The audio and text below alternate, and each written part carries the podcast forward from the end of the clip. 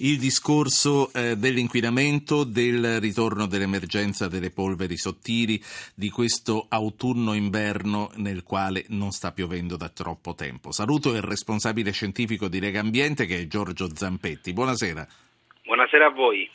Eh, è tornata l'emergenza delle polveri sottili. Eh, assieme all'emergenza CO2 è un problema che ci attanaglia ormai da decenni e, e non, non, si è ancora riusciti a invertire questa tendenza. Perché? Perché è così difficile combattere questa minaccia legata all'inquinamento? Ma noi sull'inquinamento atmosferico, eh, diciamo, nel nostro paese negli ultimi anni qualche passo in avanti è stato fatto, questo bisogna dirlo. Ci sono degli inquinanti che erano molto noti e molto presenti fino a qualche decennio fa, se pensiamo agli ossidi di zolfo, al monossido di carbonio, allo stesso benzene che se vediamo poi l'andamento di questi ultimi anni sono andati via via diminuendo anche insomma, in maniera molto eh, molto incisiva, diciamo, appunto sono diminuiti di molto, però rimangono invece ancora oggi delle emergenze legate eh, ad alcune sostanze e tra queste il PM, il particolato e l'ozono poi durante l'estate gli ossidi di azoto che sono quelle sostanze che in effetti sono più difficili da abbattere. Questo perché in parte non riusciamo a ridurre le emissioni, ma in parte questo tipo di inquinamento è anche la combinazione di tante sostanze che vengono messe e sono presenti nell'atmosfera. Cioè il PM, le polveri in particolare, noi in parte vengono emessi dai motori diesel o da alcuni tipi di impianti di riscaldamento, ma in parte si formano anche per gli elevati di inquinamento già presenti nell'aria e questo rende ancora più difficile riuscire a combatterli e li rende ancora oggi il motivo e la causa delle emergenze smog nelle città. Sì, ehm, comunque che cosa è cambiato? Che cos'è che ha permesso di andare avanti in questo senso? Abbiamo macchine meno inquinanti, ci stiamo organizzando anche dentro casa nel modo di usare il riscaldamento. Quali sono stati gli atteggiamenti virtuosi individuali e della collettività che ci hanno portato avanti? Sì, il, diciamo che partendo dalle fonti, nell'ambito urbano una delle fonti principali è sicuramente il trasporto stradale.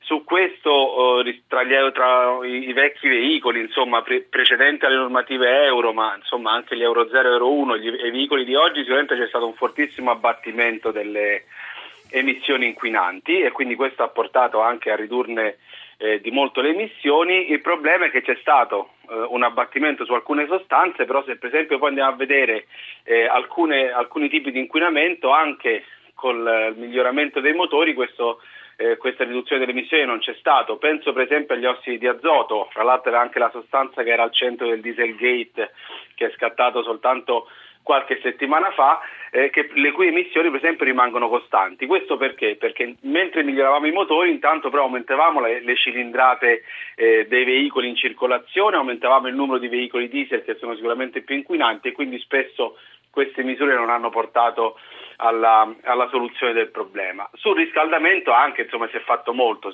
siamo passati da un riscaldamento che in molte città andava ancora fino a una decina d'anni fa, 15 anni fa, ancora a carbone o con olio combustibile, alla gran parte del riscaldamento coperto col, col metano che sicuramente ha un effetto minore sullo smog cittadino. Sì, ehm, sto per interromperla per ascoltare insieme i titoli del TG2 che mi sembra di capire sta per partire a secondi.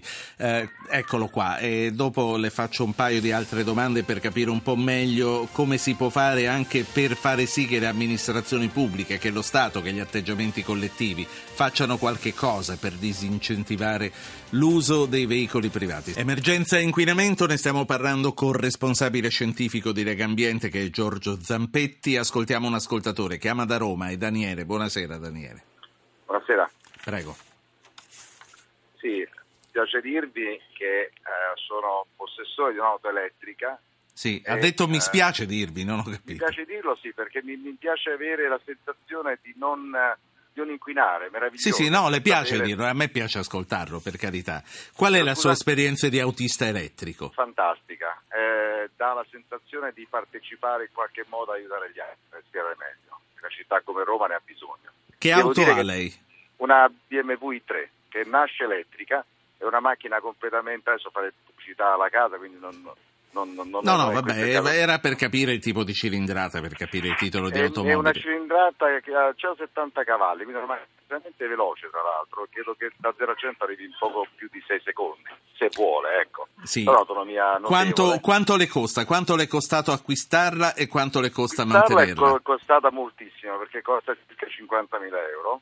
Eh, però ha una durata eterna perché è una macchina che a parte vuote non ha nessun organo in movimento, quindi qualsiasi cosa può durare sempre, è una macchina completamente riciclabile. Quanti chilometri fa al, al giorno, al mese, all'anno? Dunque, all'anno diciamo che al giorno sono circa 200 km, 150 km più o meno, e l'autonomia è superiore, quasi, quasi 230-240 km, quindi è comoda perché poi alla fine e, e, ogni pieno costa meno di un euro e mezzo fondamentalmente. Sì. Intanto il pieno come fa a farlo? Eh, questa è una bella cosa. Allora bisogna essere, io abito in centro e bisogna avere la fortuna di trovare una linea libera non sempre sono libere perché spesso sono occupate da altre vetture che quando tu ti chiedi di poter avere il passo ti guardano come si guardano qualche pazzo snob sì. che ha bisogno di collegare con un tubo azzurro ad una colonnina. E spesso queste colonnine non funzionano, è difficile poter colloquiare con il provider di energia per, perché poi alla fine sembrerebbe come un lusso, ma in realtà non credo che lo sia. E, diciamo che dovrebbero esserci un po' più di colonnine, questo sicuramente. Sì, eh, l'ultima cosa, un viaggio lungo è possibile farlo? Potrà essere possibile perché in autostrada ci saranno le colonnine che consentiranno una, una ricarica su un'autonomia di circa 200 km in meno di 20 minuti, quindi la sosta necessaria per, per prendere un caffè e trovare la macchina già Insomma. Lei Daniele si sente un po' snob e un po' pioniere? Ma io mi sento legato a questo pianeta, vorrei lasciarlo agli altri un po' più così come l'ho trovato. Che bella cosa che ha detto. La saluto e la ringrazio per Grazie, avercela detta. Allora, eh, direttore scientifico di Lega Ambiente Zampetti, poi andiamo verso i saluti. Eh, può diventare una realtà l'auto elettrica perché ho capito che costa tantissimo, non è facile far, rifer- far rifornimento, se devi fare un viaggio ogni 200 km ti devi fermare per una pausa. Eh, siamo ancora troppo sullo sperimentare forse.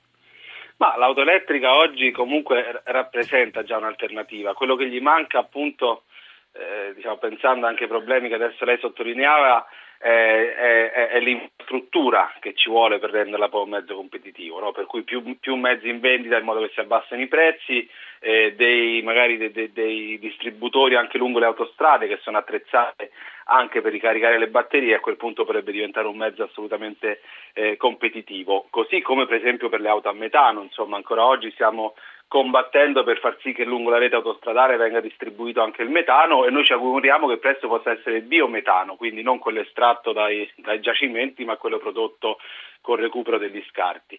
Tutte queste cose sono possibili, così come sono possibili anche le politiche serie sul trasporto pubblico in città. Noi eh, diciamo con ecosistema urbano ogni anno ricordiamo le città migliori, ricordiamo le città con indicatori che riguardano anche la mobilità, ma soprattutto ricordiamo che ci sono oggi esperienze molto interessanti a livello internazionale che hanno trasformato radicalmente il modo di muoversi nelle città.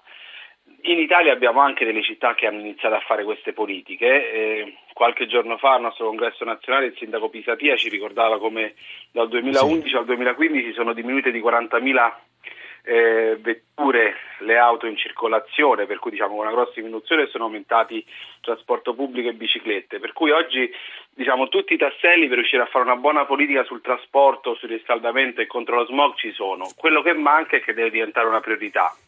Per diventare una priorità bisogna metterci risorse economiche adeguate e bisogna metterle in cima alle Io. politiche. Io la saluto e la ringrazio per questo intervento. Giorgio Zampetti, responsabile scientifico di Lega Ambiente.